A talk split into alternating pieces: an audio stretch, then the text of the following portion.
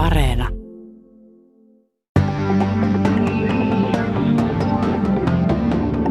Yle puheessa. Tiistaisin kello yksi. Perttu Häkkinen. Lämpimästi tervetuloa Itä-Helsinki Odysseijamme kolmanteen ja viimeiseen vaiheeseen. Olemme näiden kolmen päivän aikana tutustuneet alueen historiaan, arkkitehtuuriin, murteeseen, kulttuuriin ja rikollisuuteen. Vielä on kuitenkin eräs kortti katsomatta, nimittäin vyöhykkeen henkinen tila. Millainen on itä-helsinkiläinen identiteetti ja mielenmaisema? Siitä kertovat meille tänään yksi töölöläistaustainen, yksi somalitaustainen ja yksi paljasjalkainen itä-helsinkiläinen. Annetaanpa heti alkuun vuoro Panu Hietanevalle, joka raportoi Kontulan Ostarilta.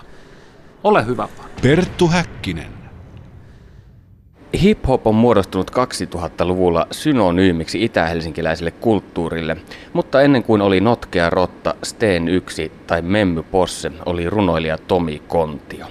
Mies, joka antoi Kontulalle kasvot jo 1990-luvulla, kauan ennen kuin suomiräppärit nousivat suuren yleisön tietoisuuteen.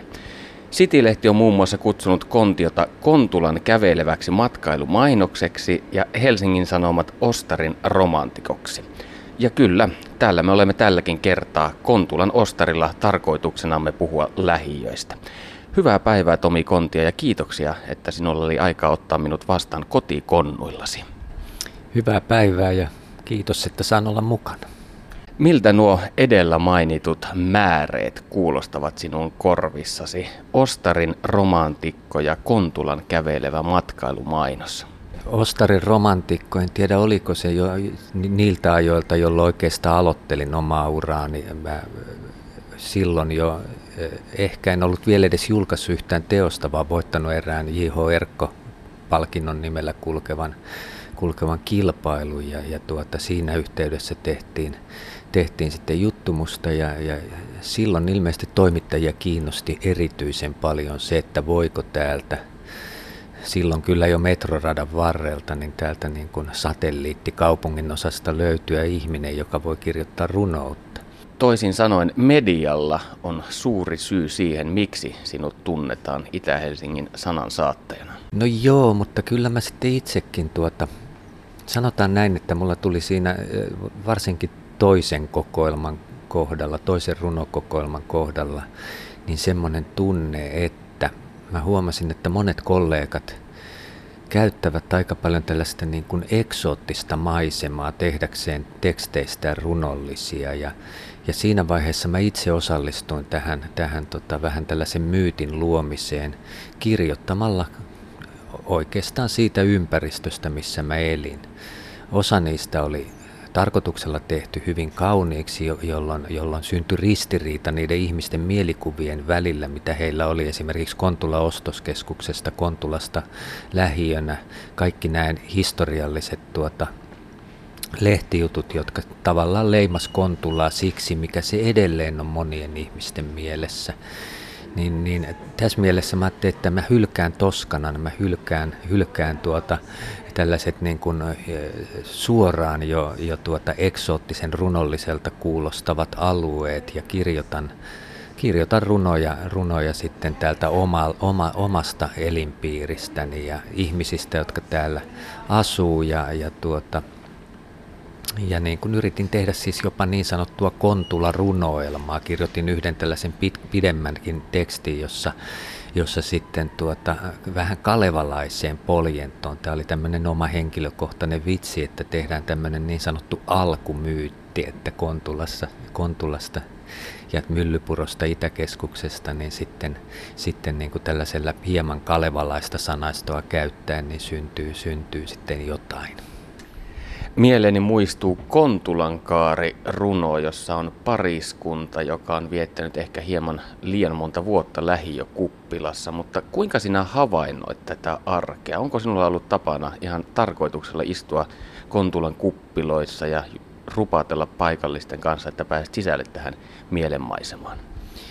Joo, kyllä. Tota, tein ihan tietoisesti välillä tällaisia No totta kai, jos lähdetään ihan omasta nuoruudesta liikkeelle, niin Kontulan kuppiloissa ja muissa lähiseudun kuppiloissa istuttiin.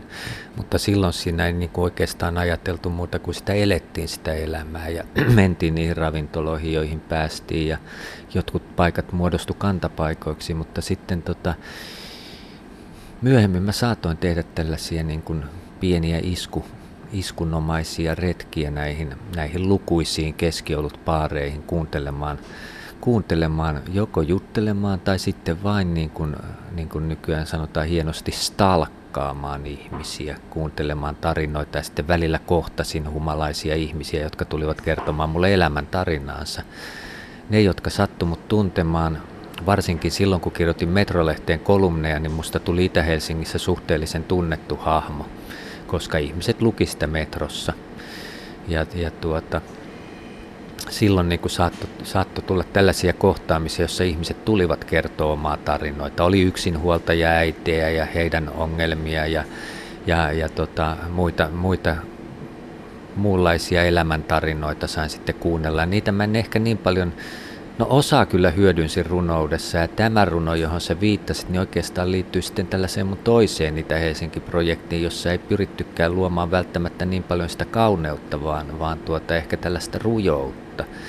Mutta sitä kautta myös niin kuin mä jollakin tavalla aina, kun mä kuvaan ihmisiä, oli ne sitten niin sanottuja äh, pudokkaita tai syrjäytyneitä, niin mä kuitenkin yritän, yritän niin kuin löytää sitä lämpöä ja sitä inhimillisyyttä, mikä heistäkin löytyy.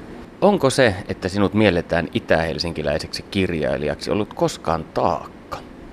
Se alkoi muodostua taakaksi, koska mä huomasin, että, että jostain syystä niin äh, melkeinpä kaikissa alku, mun uran alkuajan haastattelussa, mutta haluttiin kuvata Itä-Helsingissä erilaisissa, erilaisissa tota, ympäristöissä, jossa mielellään oli korkeita taloja taustalla, äh, jotka sitten jotka sitten niin kuin loivat sen taustan sille jutulle. Jossain mä joudun seistä päälläni, päällänikin korkean seitsemänkerroksisen betonitalon edessä ja, ja tuota, et, et, se, se todellakin niin kuin alkoi alko muodostua sellaiseksi asiaksi, jolloin mä, jo, jossain vaiheessa mulle alkoi tulla sehän tunne, että, että tuota, oma identiteetti häviää, koska mut luokitellaan niin voimakkaasti johonkin ryhmään kuuluvaksi.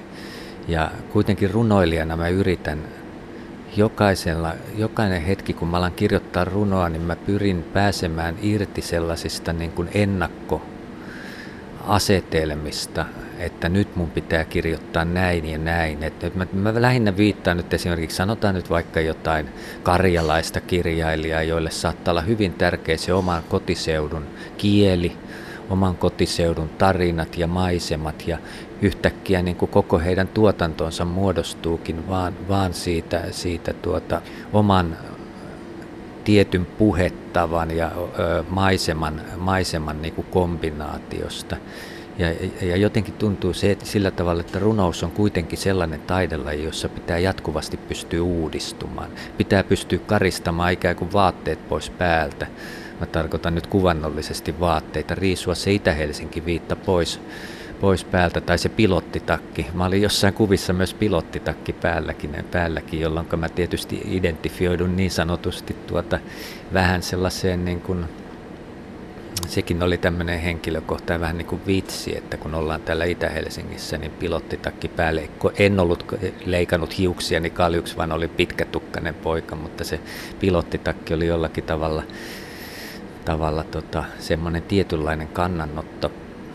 Tosin mä halusin lapsena lentäjäksi, että ehkä siinäkin oli oma syynsä kuinka runoilija sitten onnistuu karistamaan tämän pilottitakin harteiltaan ja ottamaan sitä etäisyyttä tähän Itä-Helsinkiin?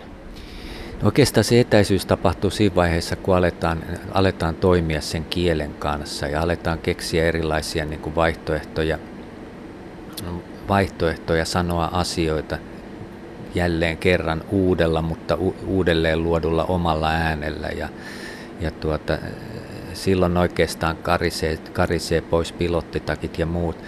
Ja, ja mulla, mulla on hyvin oleellista se, että, että mulle tulee jopa pieni hätä, jos mä huomaan, että apua, nyt mä kirjoitan niin kuin keski-ikäinen mies.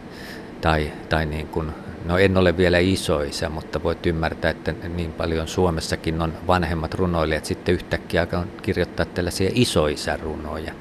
Ja, ja tota, nämä on tämmöisiä niin kuin asioita, että, että tota, tällaisia tiukkoja identiteettejä, tiukkoja ryhmiin kuulumisia, niin mä oon, oon kyllä yrittänyt välttää. Siitä huolimatta täytyy sanoa, että mä koen itseni hyvin kotiseutu rakkaaksi ja tämä ympäristö, koko tämä Itä-Helsinki, sanotaan Herttoniemestä Vuosaareen, Mellunmäkeen, jopa Jakomäkikin, vaikka se ei ole suoranaisesti Itä-Helsinkiin, niin se on tuossa naapurissa, niin tämä on niinku tavallaan sitä mun kotimaisemaa ja ei sitä oikeastaan voi karistaa millään tavalla pois. Se on, se on olemassa oleva asia, mutta mä pystyn myös sitten heittäytymään luonnonlyriikkaan. Ja se on oikeastaan lähiön aika erikoinen piirre, että lähiö, lähiöhän on syntynyt keskelle metsää. Ja 60-luvun arkkitehtuuri niin oikeastaan kaikessa karmeudessaankin niin tuota, otti ehkä yhdeksi tällaiseksi johtoajatukseksi välien rakentamisen,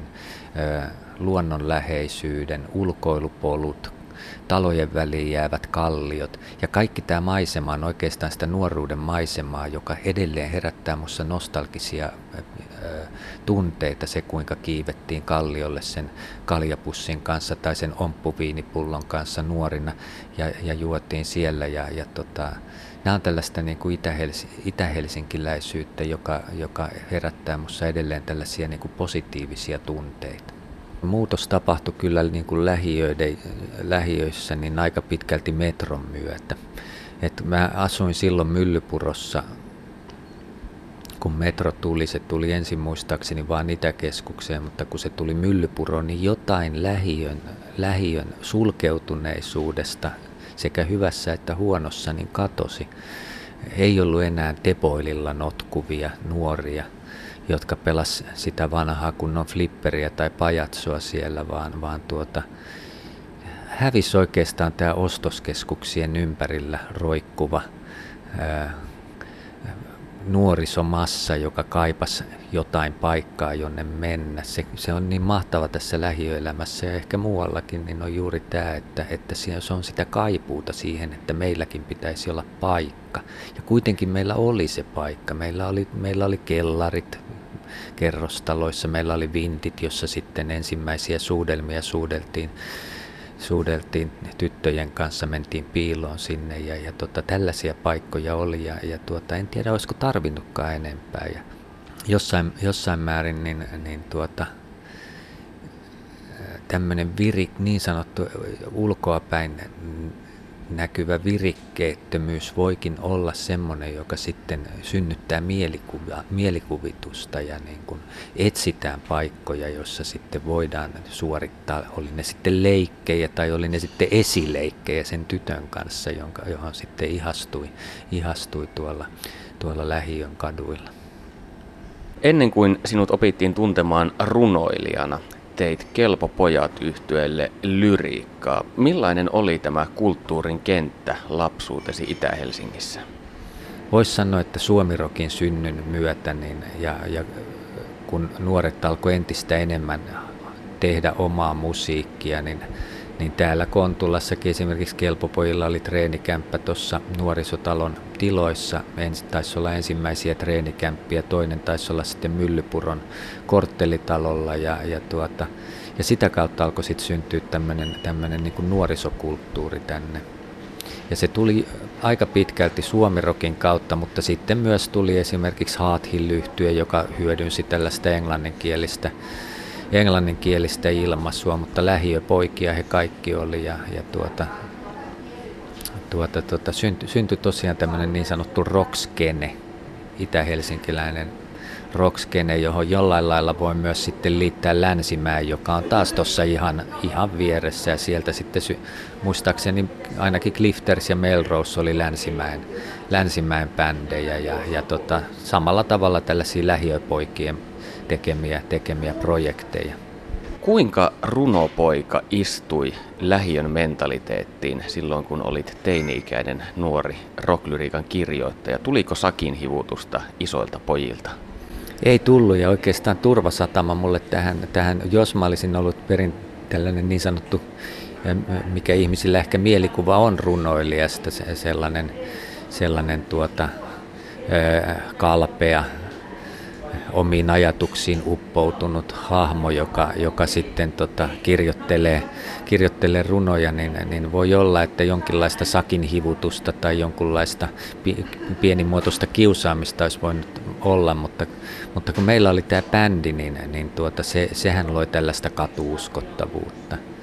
Ja mä olin kuitenkin siinä yhtyessä, kyllä mä välillä siinä soitinkin, mutta, mutta sitten siirryin niin tekemään tekstejä ja, ja siinä tavallaan sitten – ei kukaan katsonut pahalla sitä, että aloin kirjoittaa myös niin sanotusti ei-mitallista ja loppusoinnutonta runoutta. Mähän itse asiassa mun ensimmäiset tekstit tuli, no ensimmäiset julkaistut tekstit tuli vuonna 88 tai 87 Parnassossa, jossa Jarkko Laine, Laine siis jo viisi vuotta ennen mun esikoisteoksen ilmestymistä julkaisi mun tekstejä. Mutta todellakin niin kuin kelpopoikien levyt ensimmäinen levy ilmestyi hyvinkin monta vuotta ennen mun esikoiskokoelmaa ja, ja tota, olin siis sitten, sitten tota, rocktekstien tekijä, mutta mä kyllä silloin olin jo päättänyt, että musta tulee kirjailija, runoilija, joka tapauksessa ihminen, joka kirjoittaa muutakin kuin laulujen tekstejä ja, ja, tota, ja, ja koin sitten, että niin kun mä hyödynnän tietyssä mielessä tätä, tällaisia korkeakirjallisia elementtejä. Mä vähän mä vierastan tämän korkeakirjallisuustermin käyttöä, koska tota se, se on vähän tämmöinen arvottava, mutta, mutta sanotaan nyt tällaisen niin, niin sanotun taide, taidetekstin el, tota, aineksia näihin kelpopoikien sanotuksiin. Eli tein, tein hankalia kielikuvia ja, ja ja tota, ehkä vähän absurdeja, absurdeja ja tari, tarinoita tai sitten ei tarinoita lainkaan. Ja, ja, ja, ja niin kun siinä mielessä Kelpopojat oli aika omaleimainen bändi, koska, koska ne sanotukset poikkesi ehkä, ehkä siitä, mitä oli totuttu ihan tällaisessa niin meidänkin ihailemissamme punkista aloittaneissa bändeissä, kuten, kuten tota, vaikka, vaikka Pelle Miljoona, Eppu Normaali, Hassisen kone. Perttu Häkkinen. Ja taas matka jatkuu, tällä kertaa kohti Mellun mäkeä. Tehkäämme kuitenkin tässä vaiheessa vielä pieni sivuaskel Vantaan puolelle ja piipahtakaamme Mellumäen naapurissa Länsimäessä, johon itä-helsinkiläisillä on vanhastaan lämmin viha-rakkaussuhde. 90-luvun alussa Itä-Helsinkiin ja Länsimäkeen saapui joukoittain somalialaisia pakolaisia, joiden lapset alkavat olla nyt täysi-ikäisiä. Mutta mihin nuo kahden kulttuurin rajamailla kasvaneet ihmiset itsensä identifioivat? Sitä kysymme seuraavaksi. Perttu Häkkinen. No niin, ja nyt olemmekin saaneet haastattelun 18-vuotiaan abiturientti Faisa Kahjeen. Sanoko nimesi oikein? Suunnilleen joo. Sinä olet somalitaustainen, mutta syntynyt ja asunut koko ikäsi Länsimäessä. Oletko ymmärtänyt oikein? Kyllä joo. Tota, vanhemmat tuli 90-luvun alussa Suomeen ja ö, sitten tota, minä olen syntynyt täällä ja kasvanut. Kuinka keskeiseksi osaksi omaa identiteettiäsi näet länsimäkeläisyyden? No mä oon kasvanut koko ikäni Länsimäessä. Et on se aika iso osa mun elämää. Mä oon käynyt kaikki koulut Länsimäessä, paitsi nyt lukiota. Ja, et, ja mä oon saanut kaikki palvelut Länsimäestä. Et se on ollut todella niin kuin, hyvä paikka kasvaa ja näin. Länsimäkehän liitetään toisenaan sellaisia adjektiiveja kuten apea tai kolkko, niin mitä mieltä olet tästä?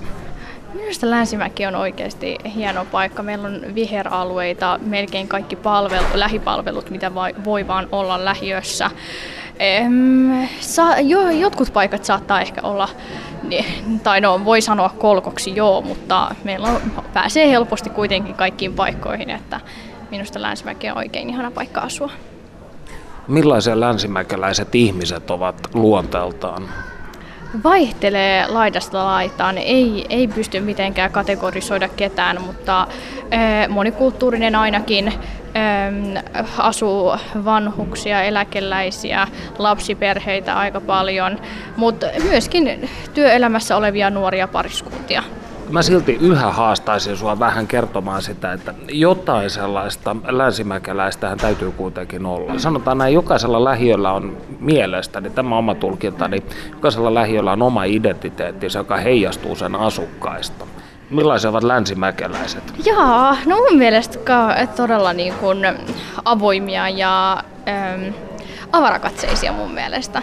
Et en ole niinku, harvoin on törmännyt länsimäisessä kehenkään, joka olisi esimerkiksi haukkunut mua mun taustan takia. Et ollaan hyvin suvaitsevaisia ihmisiä.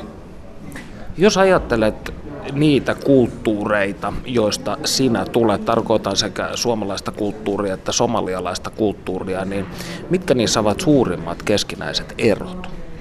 No ehkä se mm, puheliaisuus. Somalilaiset puhuu todella paljon ja kovaa ja, ja on niin kuin, hyvin hauskoja ja nauraa paljon. Suomalaiset ehkä he ei halua, että heitä lähestytään kauhean helposti ja, ja ei nyt kauhean paljon niin kuin, osaa sitä small talkia, mitä somalilaiset esimerkiksi harrastaa. Somalikulttuuri on mielestäsi siis lähtökohtaisesti vain sosiaalisen? Kyllä on, on sosiaalisempi. Ja, ähm, no, positiivinen asia mun mielestä suomalaisissa on jotenkin se suoruus ja että asiat hoidetaan ajallaan. Me suomalaiset ehkä no, vähän myöhästellään ja näin. Et, et se on ehkä se jotenkin semmoinen asia, mitä mä oon su- suomalaisilta oppinut ja niin kuin hyvinkin kiitollinen siitä. Se on hieno tapa. Sinun isäsi ja äitisi tulivat Suomeen niin sanotussa ensimmäisessä somalialaisten muuttajien aallossa 90-luvun alussa. Miten he sopeutuivat Suomeen ja Länsimäkeen? Mm, varsin hyvin. Yleensä sanotaan, että sopeutuminen on yhtä kuin työn saaminen ja että et he on työllistynyt tota, hyvin tässä yhteiskunnassa. Mikä tulee Länsimäkeen, niin me ollaan sen verran rakastuttu Länsimäkeen, että me ollaan asuttu 96 lähtien samassa asunnossa. Et me ollaan hirveästi mu- muuteltu ja on ollut niinku, yleensä länsimäiset sanotaan, että on niinku rauhaton paikka ja heti Kontulan vieressä ja, tai no melkein vieressä. Ja sit mun mielestä niinku, ei, on, on ollut hyvinkin rauhallista ja ei, ei olla niinku, ko, niinku nähty, että et kukaan häiritsisi ja sen takia Länsimäki on ollut hyvä paikka asua. No aiotko sinä tulevaisuudessa, jos perustat perheen tai niin edelleen, jatkaa asumista länsimäessä?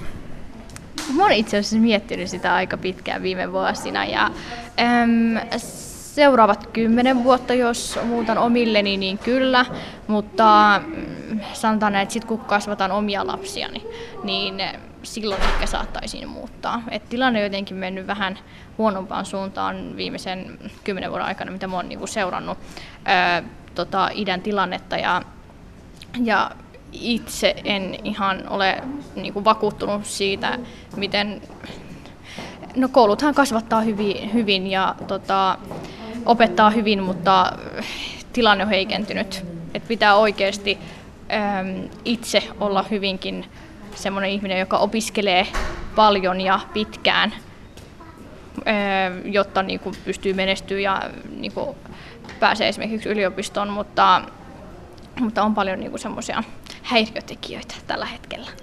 Millä tavalla tilanne on huonontunut idässä mielestäsi? Mm, no viime aikoina on tota, esimerkiksi puhuttu näistä huumekohuista ja, ja se on vaikuttanut niin kuin negatiivisesti idän niin kuin, äm, profiiliin ja yleisilmeeseen.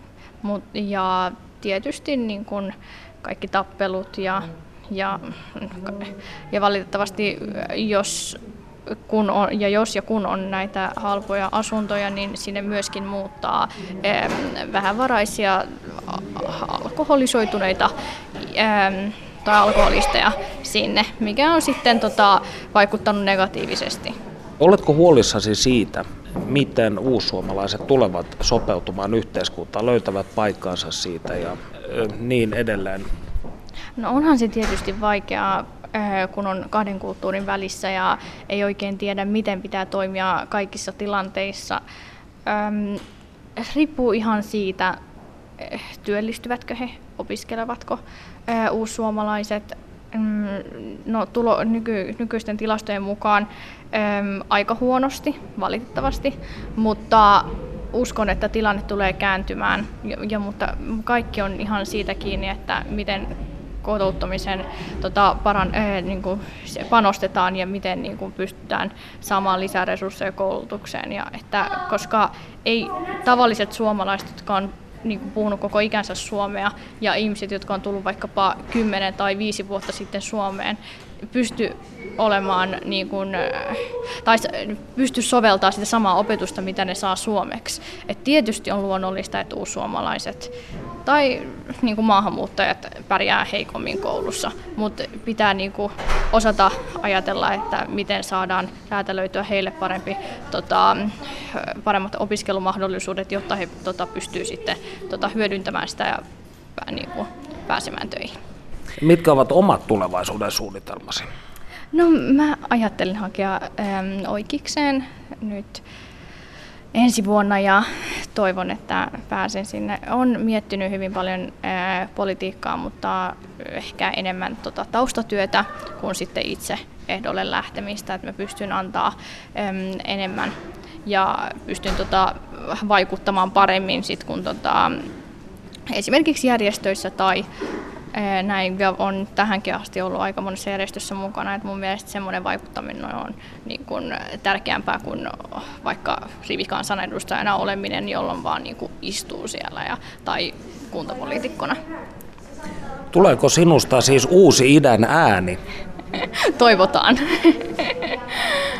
Nyt päästiinkin oikein mehukalle maaperällä. Kerropa heti, miten parantaisit länsimäkeläisten tai vaikkapa itähelsikiläisten elämää? Öm, itä-helsinkiläisten elämää? Hmm. No mä tota, muuttaisin vähän kaavoitusta. Rakentaisin tota, niinku kalliimpia asuntoja sinne. Me, meillä on hyvät alueet, kuten esimerkiksi Marjaniemi, joka onkin niinku varmasti Helsingin kalleimpia alueita. Ää, la, ää, tota, lisää viheralueita tämä on vähän kliseisesti sanottu, mutta ne oikeasti vähentää melua ja lisää viihtyvyyttä, mitä Itä-Helsingissä on ja tarvitaan lisää. Se on suuri vetovoiman tekijä jo tällä hetkellä. Mitä muutakohan mä parantaisin? Lisää hyviä palveluita. Itäkeskus on laajentunut, laajenee edelleen. Se on palvellut itä-helsinkiläisiä oikein hyvin.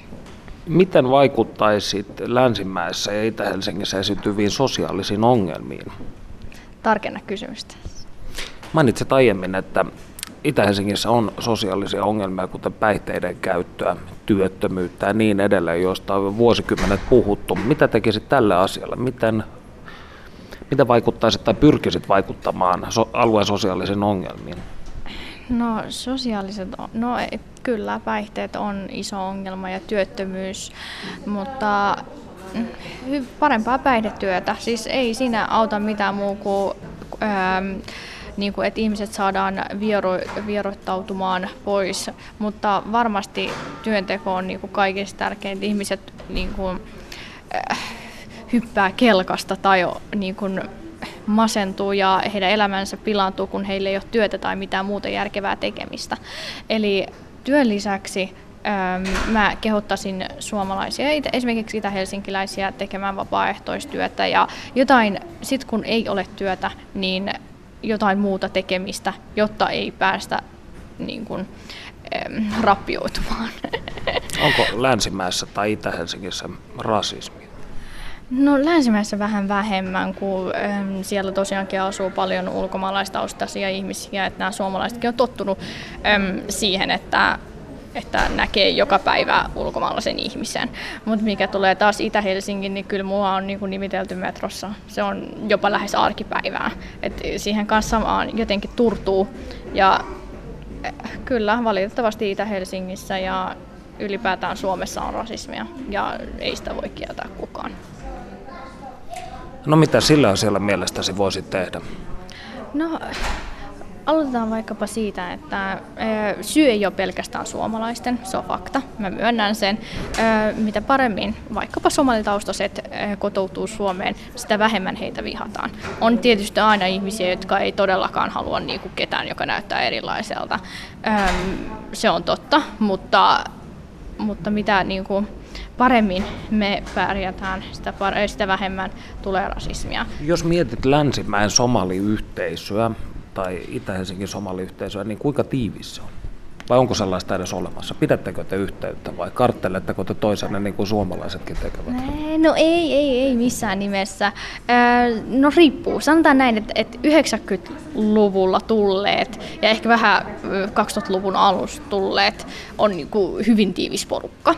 Et ne kaikki tuntee toisensa. Esimerkiksi kun menee Itäkeskukseen, niin kyllä mä äidin monta kaveria tiedän, heitä on muun muassa aika paljon.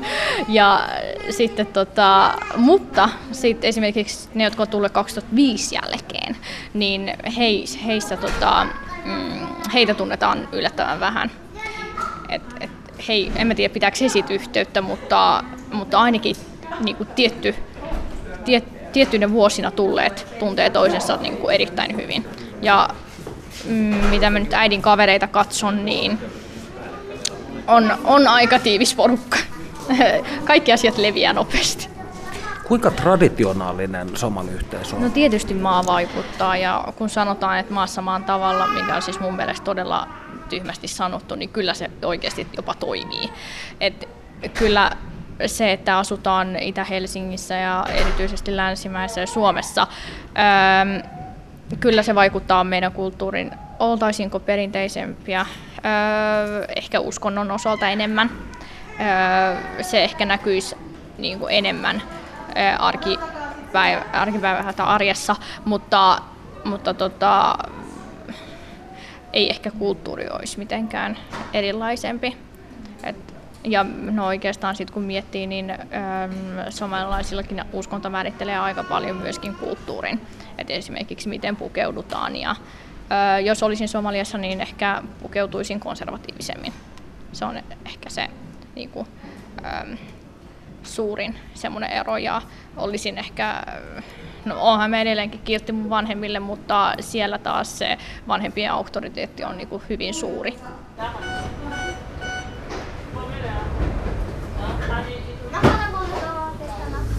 Näin siis puhui Faisa Kahje.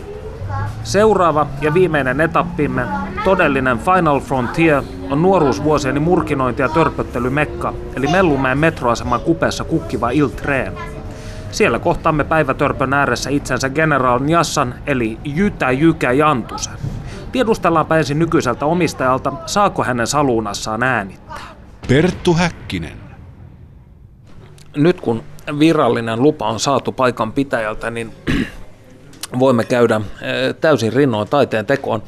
Olen nimittäin vanhoilla metsästyspaikoillani Mellunmäen Il Treno ravintolassa. Täällä pizzan ja oluen paratiisissa ensimmäinen hahmo, johon törmäsin, oli mies, joka puhui itsekseen tai kenties jollekin astraalisille kumppaneilleen Kuulin hän vain toistavan lausetta. Sanoin, että se on kerrasta poikki. Kerrasta poikki. Mutta hän ei kuitenkaan ollut Deijin Jassa, joka istuu vastapäätä. Jytä Jykä, Jantunen, mukava nähdä sinua. Kiitos samoin Perttu Häkkinen. Sinä ja minä, meillähän on sellaista pientä historiaa näissä Itä-Helsingin paikkojen koluamisissa, mutta tällä treenossa emme ole aiemmin yhdessä istuneet. Ja, siksi täytyykin esittää sinulle kysymys. Sinä olet kotoisin takatöölöstä, mutta päätynyt aivan toiselle puolelle kaupunkia, eli Mellunmäkeen. Miksi näin ja minä vuonna?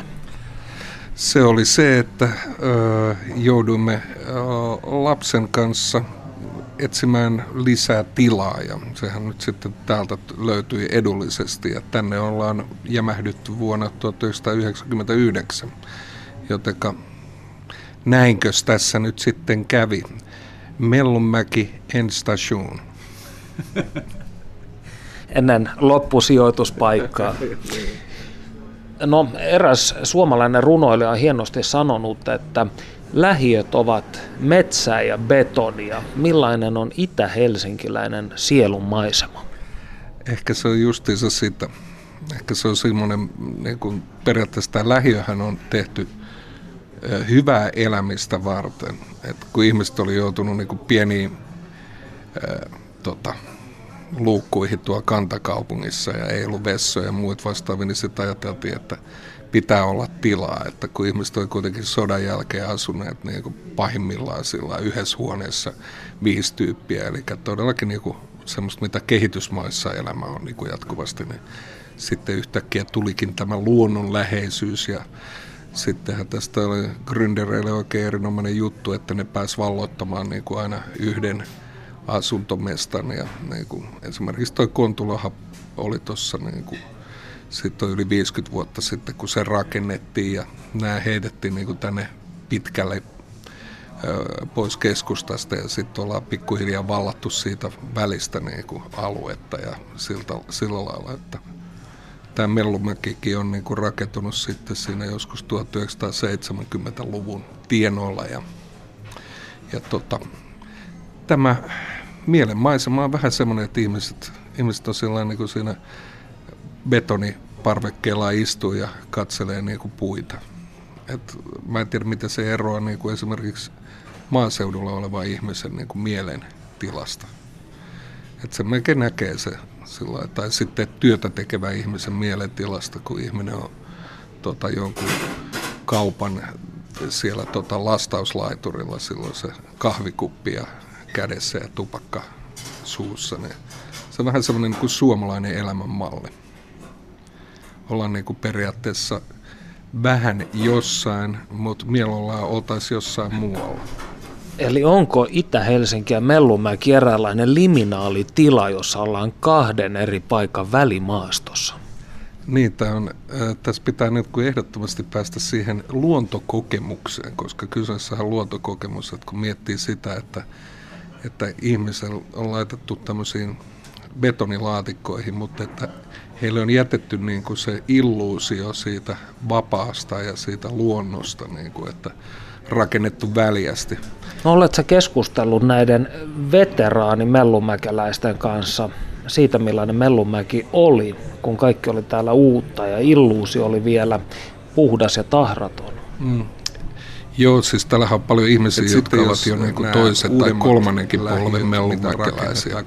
Eli oli tyyppejä, jotka, jotka syntyi tänne näin kaupunkilaisesta asumisesta. Saattoi lähteä johonkin muualle asumaan vähäksi aikaa. Sitten ne tuli tänne asumaan ja nyt niiden skiditkin on jo niin kuin täysikäisiä ja niilläkin sitten on jo omat pikkuskidinsä. Eli tämä on niinku, periaatteessa tämähän on niinku sillä lintukoto, että täällä on paljon täälläkin oli tilaa lapsille olla ja kaikkea muut vastaavaa sellaista, oli, mikä on niinku, oli taloyhtiön asia. talkoot ja Mut tota- lenkkisaunat ja hmm. mitä kaikkea niinku, ehkä, ehkä niinku, onkaan. Niin, tota, ehkä se sitten kuitenkin niinku ne ihmiset, jotka ne tänne muutti hyytynyt hyytynyt ainakin meillä päin. Se on kuitenkin sellainen, niinku, ajatellaan jo 80-70. No muuttanut joskus on aika 40 vuotta sitten 46 vuotta sitten. Sitä voi vaan miettiä, että niin kuin, miten se käy. Maailma on muuttunut. Jouko Kuha oli silloin tota, tehnyt maailmanennätyksen juoksussa. Nyt, nyt joku muu juoksee lujempaa. No idän lähiöistä puhuttaessa aina tulee tietyllä tavalla esille tämä juurettomuus. Mm. Niin onko tämä juurettomuus tietyllä tavalla muodostanut jonkunnäköisen kokemuksen tai selkärangan tälle lähiölle tai näiden lähiöiden ryppäälle? Hmm. Tietyllä tavallahan se niin vähän on, että tuota, täällä kuitenkin niin kuin on se hämmentävä puoli, että ensi, ensimmäiseksi tulivat maalta muuttajat ja tänne asu, asutettiin ihmisiä, jotka oli ehkä niin kuin asu tuo kaupungin keskustassa. Ja se on joskus luin tuossa, että – että eniten Helsingissä asuu syntymä, syntymäperäisiä helsinkiläisiä just täällä itälähiössä. Johtuen just siitä, että monet on muuttanut niin kuin kaupungista tänne ja tietysti heidän lapsensa ja lapsenlapsensa ovat syntyneet tänne näin. Että tavallaan missä vaiheessa se juurettomuus loppuu. Että se on mielenkiintoinen kysymys, että tota, loppuuko se siinä vaiheessa, että sinulla on oma talo, että tämmöinen niin kuin suomalaisen maaseutukulttuurin, niin kuin, että olen talollinen tai sitten olet sen talon niin kuin, tota, mäkitorppalainen tai jotain muut vastaavaa. Tämä kuitenkin, niin jos nyt ajatellaan, että 99 vuotta sitten Suomi itsenäistyi, niin tässä on tapahtunut aika monta asiaa ja nämä lähiöthän on niin kuin justiinsa sitä, mikä, mikä tavallaan niin kuin, täällä asuu mielettömästi ihmisiä ja tota, tavallaan sitten se, että jos lyödään jotain juurettomuuden leimaa, niin sitten voidaan kysyä, että kuinka juurettomia ovat esimerkiksi Helsingin punavuorossa asuvat turkulaiset. Että tota, kuinka onnellisia he voivatkaan olla, siis juurettomina. Ihminenhän on onnellinen just niin paljon kuin sitä huvittaa, mutta että jos sä oot niinku juureton, niin onko se jotenkin semmoinen asia, jolla me selitetään kaikki se, mitä tapahtuu. Sitten seuraava selitys on tietysti, että tästä johtuen sosiaaliset ongelmat ja bla bla bla ja sitten selitetään näin ja näin. Totta kai siis sehän periytyy niin kuin sillä lailla, että tämmöinen pieni esimerkki, että Fajan, Faija on niin kuin siinä katsomassa sillä kännissä, kun se on tullut bubista, niin se katsoo siinä se Alepa ovella. Mitä ne nyt sulle taas tekee? No, mu, no kyllä tulee. Mä tuun sit himaan, kun mä oon käynyt tuolla noin. Elikkä poika on käynyt justiinsa snutasemassa joku bisse tai mitä onkaan ja sitten tota, isä katsoi, että taasko sua viedään ja sitten niin kuin isä itse kännissä. Eli tota, kysymys siitä, että miten niin kuin tietyt asiat menee isältä pojalle, niin sehän on se periaatteessa se asia. Että päihdeongelmat ja kaikki muut ongelmat, niin kyllähän ne sillä niin kuin niistä on vaikea päästä eroon, jos, jos on niin kuin niihin, niiden keskelle syntynyt. Tästä minulla on sellaista omakohtaista kokemusta, kun olin tuossa Kivenheiton päässä La- Laakavuoren nuorisotalolla töissä siviilipalvelusaikoina. Siellä oli tällainen sisaruspari, joiden käytöstä ihmettelin hyvin usein, että miksi ovat niin aggressiivisia lapsia. Sitten vanhempi nuorisotalon ohjaaja täti sanoi, että ei se mitenkään hyvin, ei se mitenkään niin oudoksuttava ole, jos isäkin on sellainen kaksikertainen murhamies ja sekakäyttäjä. Eli tarkoitan tällä vain sitä, että jossain määrin hän opitut mallit periytyvät niin paljon kuin me toivoisimmekin, että ne välttämättä eivät periytyisi. Itä-Helsingille on mielestäni eritoten tälle syvälle idälle, Myllypurosta tänne Mellunmäkeen ja täältä ikuisuuteen, niin on annettu sellainen epämääräinen ja vähän sellainen synkkäkin aura. Niin kuinka paljon siitä on sinun mielestäsi totta? Eihän tästä pitkäänkään ole, kun Laakavuorenkin tuossa takana ammuttiin mies yhden subutabletin takia. Niin joo, siis sehän on niin kuin, että nämä leimaantuu niin kuin sillä muista, kun ö, sipolaiset halusivat pitää Sipoon vapaana ja sitten siinä oli joku rouas henkilö, joka oli semmoista just keskiluokkaa eikä kovin vanhakaan edes, niin hän totesi vaan, että, niin, että me ei nyt haluta vaan näitä, tätä ongelmia tulevan meille tuon metron kautta. Eli siis ihmisethän näkee sen, mitä tapahtuu tuossa metroasemilla. Ja metroasemathan on tietysti niitä paikkoja, missä menee niin kuin kymmenet tuhannet ihmiset menevät päivittäin suuntaan ja toiseen.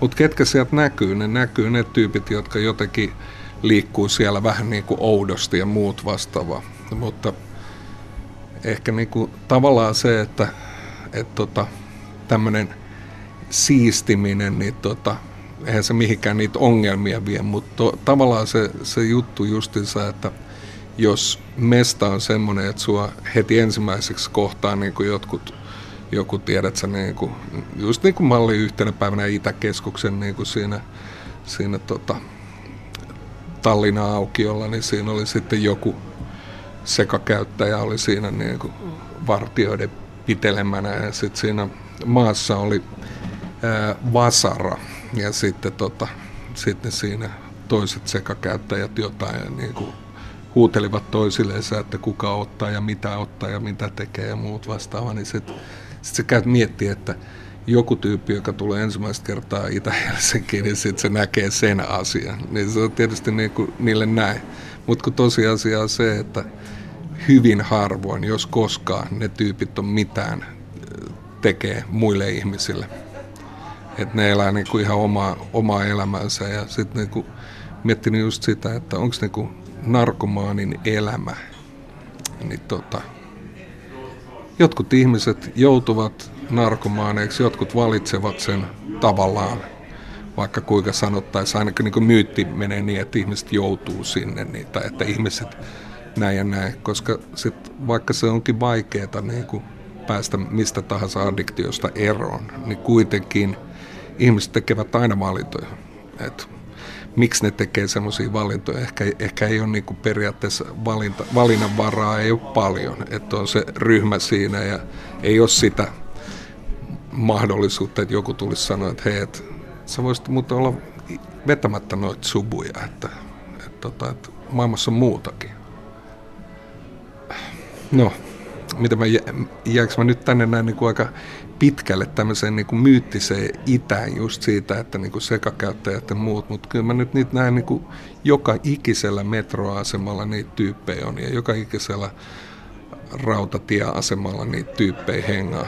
Se on joka puolella maailmassa. Meet Tukholmaan, sä meet Kööpenhaminaan, sä meet Berliiniin aina ne on ne Bahnhof-suut on täynnä niin kuin näitä tyyppejä. Sinä kun olet jo tuollainen, et vielä seniorikansalainen, mutta kova vauhtia matkalla siihen kastiin, niin sinulla on pidempi suhde Itä-Helsinkiin kuitenkin kuin pelkästään se, että muutit tänne vuonna 1999, niin kun olet punkkari ja musta huuli, futupoppari ja elektroasioissa pyörinyt, niin millainen oli tämä sinun nuoruutesi Itä-Helsinki? Niin, itse asiassa tota, täällä oli paljon niitä tyyppejä, jotka oli niitä ensimmäisiä punkkareita just Puotilassa, lamajätkät ja Roihuvuoressa ja eri, eri paikoissa oli jengiä ja, ja tota, jopa Pyhätunturitiellä, jossa asui täällä Mellumäessä, siinä lu, luki ää, talon seinään kirjoitettu tussilla Exploited. Eli joku oli jo siellä 80-luvulla se todennut. Eli kyllä niin kuin jengi liikkuu, mutta enemmänkin se oli silloin tietysti Lepakko, joka oli sitten Helsingin Ruoholahdessa, niin sinne tultiin. Mutta ennen sitä niin usein käytiin jossain täällä päin hengailemassa, että mitä tehdään. Mutta sitten täytyy muistaa, että siinä niin 80-luvun alussa oli vielä niin kuin tämmöisiä jengisotia tai jengisäpinöitä, jossa niin kuin idea oli se, että heimolaiset ottivat yhteen jostain kumman syystä. Joku oli jotain tokannut nenää ja sitten tyypit menee kostamaan ja tämmöistä näin, mutta tota, se sitten kuitenkin rauhoittui jotenkin siitä, että ihmiset unohti tänne. Että, mutta täällähän oli kaikenlaista tekemistä ja täällä on ollut paljon niin kuin muusikoita. Itse asiassa Jay Havana-niminen artisti, joka, jonka kanssa tein, pääsin tekemään elektronista musiikkia 80-luvulla, niin hän oli Vuosaaren poika ja pelannut juniorina jääkiekkoa Jari Kurrin kanssa. Ja sitten myöskin niin kuin mietitään tällaisia hienoja artisteja, kuten Kosonen tai Heart Hillin jätkät, tai vaikkapa Suomen ensimmäinen megahitin tekijä Raymond E. Banks, joka on tuosta Kontulasta kotosi. Eli täällä oli paljon sitä aktiviteettia. Sanotaan, että länsimäestä tuosta naapurista tuli Melrose ja myöskin Clifters, jotka edustivat silloin 80-luvulla tämmöistä rokumeininkiä. Ja joskus kun asuin Merihaassa, niin sitten tota, ystäväni Tokela oli silloin, vika, vika dösä lähtee itä, eikö sun mitään? Joo, no tuu vaan, että saat aamulla pastaa. Et siltä pohjalta, että itä oli kaukana silloin ja sehän täällä idässä on, että ei täällä niinku oikein mitään tapahdu. Että jengit menee aina sitten, yöbussit oli joskus semmoisia villejä paikkoja, mutta nykyään ne on ihan iisejä, että tota, joskus ikätoverini kertoi, että meininki oli silloin 70-80-luvun taitteessa jopa niin hurja, että bussikuski oli sitten ajanut vaan tiettyjen pysäkkien ohi ja sitten sanon, no niin, nyt tuli päätepysäkki, tämä on Itäkeskuksen poliisiasema. Että tota, nyt setvitään nämä asiat täällä. Sinulle Jyrki luovutettiin vuonna 2015 Itä-Helsinki-palkinto. Mitä olet tehnyt rakastamasi kaupunginosan hyväksi? No ehkä tämän Mellunmäen hyväksi en ole kovin paljon tehnyt, mutta sitten on tullut tota Kontufestiin, niin se nyt tuli taas sitten, tuossa oli niin kuin hämmentävää, että vuonna 2003 järkättiin eka kerta se ja tota, nyt se oli vi, viimeksi niin kuin tässä elokuussa tuossa Kontula Ostarilla ja ylipäätänsä tässä on mielenkiintoista justiinsa tuosta Kontula Ostaristahan tehdään kulttuuriostari. Eli siihen niin kuin kehitetään niin kuin erilaista hommailua ja tekemistä. Ja siellä oli myös Kontula Electronic, joka oli erittäinkin hyvin onnistunut niin kuin nopeasti tehty ja vähillä resursseilla tehty festivaali, jossa baareissa ja myöskin niin kuin erinäköisissä tiloissa. Uimahallissa oli ambient musiikki ja Kontula kirkossa oli myöskin vähän tämmöistä näin niin kuin ylevämpää konserttia ja sitten siinä oli niin kuin perjantai alkuillasta oli stage, joka oli niin kuin siinä parvekkeella ja äänentoisto tuli auto, autojen stereoista ja tällaista näin. Eli siinä on mahdollisuuksia vaikka kuinka paljon, että mitä varten kaikki, kuitenkin täällä asuu niin paljon ihmisiä, niin kuin joku Jimmy Tenor asuu tuossa Kontulassa ja niin paljon kaikkia muusikoita, joilla on myöskin nykyään myös paljon studioita täällä, mutta eihän se ole mitenkään uutta. Et esimerkiksi kun tulin tänne 90-luvun lopulla, niin mä yhtäkkiä, että vitsi, että kun on joku semmoinen muisto, että kun mä en muista, että mikä, mikä tämä on niin tutun olonen tästä näin aina kun kävelee. Sitten mä, ai niin joo, se oli tuossa noin vanhan Ostari alakerrassa oli levytysstudio, jossa tota, kävimme äänittelemässä matskua.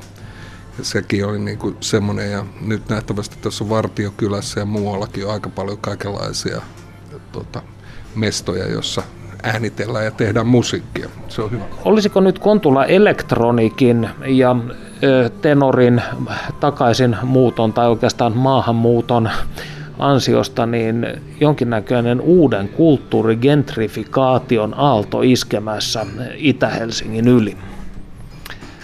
Mitä luultavimmin voi ihan hyvinkin olla, koska yllättäen on paljon tuota tyyppejä, jotka tekee niin kuin elektronista musiikkia ihan sillä kotioloissa ja näpräilee ja siis periaatteessahan se juttu on ollut jo niin kuin viimeiset 20 vuotta niin, että kun tuli nämä jokaiselle mahdollisuus tehdä oma musiikkinsa omassa olohuoneessa, niin sä et välttämättä tiennyt, että, että, niin kuin, että sun naapurissa on joku kaveri, joka on niin kuin todellakin niin kuin kulttihahmo jossain Saksassa tai Englannissa. Näinkin voi käydä. Ja juurikin tiedät elektronisesta musiikista, että, että sille ei niin kuin periaatteessa ole kotimaata, että se on vain sähköllä olevia paikkoja. Ja tavallaan niin kuin toi semmoinen juttu on, on mä näen niin tässä tapahtuvan niin suuren asian vuodekulttua, kun tuo metropolia rakentuu tuohon Myllypuroon, eli siihen tulee ammattikorkeakoulu, niin se tarkoittaa sitä, että jos siellä on 6000 oppilasta, niin aika moni niistä er, erehtyy seuraavalle metroasemalle, eli Kontulaan. Ja siellä saattaa alkaa tapahtua niin kuin omia asioita. Mikä on ensimmäinen muisto siitä Helsingistä?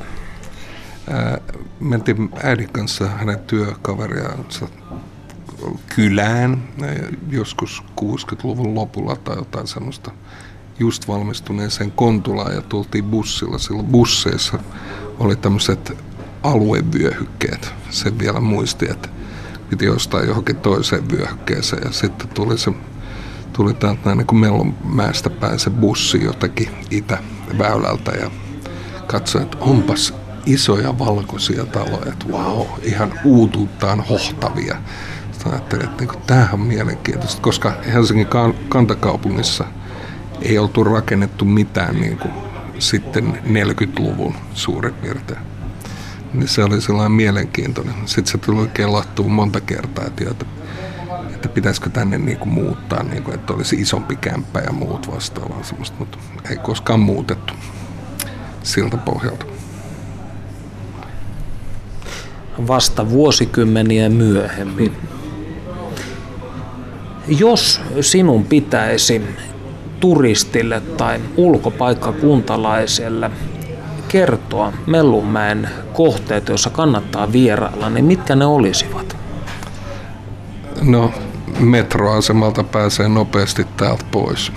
Paitsi tietysti, että metro ei mene koko yötä, mikä on erittäin huono asia, mutta yöbussit menevät ja ne vaan sillä että sit jos on niin baarissa ollut tuolla keskustassa, niin kannattaa muistaa, ettei kannata torkahtaa, ettei tee niin sanottua Mellonmäen kunniakierrosta, että sut herätetään, saadaan hereille vasta sitten Stacella, että kun sä oot jo vetänyt yhden rundin ympäriinsä, että no, oot sä menossa sinne, joo joo, ei, ei siinä mitään. Löydätkö sinä Niassa sielullesi avaruuden ja tilan Itä-Helsingistä? Sitä mä oon miettinyt, että, pitä, että onko tämä nyt se paikka, missä mä haluan olla. Sitten mä oon miettinyt, että asun joka puolella Helsingissä ja sitten loppujen lopuksi se on melkein sama, että mistä täällä asuu. Kaikki on loppujen lopuksi niin lähellä. Ja toinen vaihtoehto on tietysti se, että haluaisitko mennä asumaan johonkin alueelle, jossa olisi niin kuin hirveästi niin kuin parempaa väkeä. Sitten sitä totesi, että, niin, että jos mä menisin sinne, niin sitä mä olisin siellä jotenkin vähän niin kuin semmoinen itä-helsinkiläinen. Että täällä mä oon just sopivasti niin kuin täällä, täällä ei ihmisiä hirveästi katsota, että täällä on kaikenlaista hiihtäjää meneillä. Että on niin kuin New York, että kaikenlaista jengiä näkyy, että talot vaan ei ole niin korkeita. Mutta jengi tulee kaikkialta. Jos Itä-Helsinki olisi tuoksu, niin miltä se tuoksuisi? Parhaimmillaan se voisi tuoksua just siltä, kun tuoksuu Vuosaaressa tota, merenranta ja metsät ja muut vastaava, mutta sitten pahimmillaan se on semmoinen niin räntäinen marraskuun aamu, kun vettä sataa ja ihmisten, ihmiset haisevat märkinä vanhalta viinalta ja tupakalta metrossa. Eli merituulen ja paskan välimaastosta. Ja sellainen liminaalitilahan onkin Itä-Helsinki vai mitä? No ehkä, ehkä tuo oli aika runollisesti sanottu. Yle puheessa. Tiistaisin kello yksi. Perttu Häkkinen.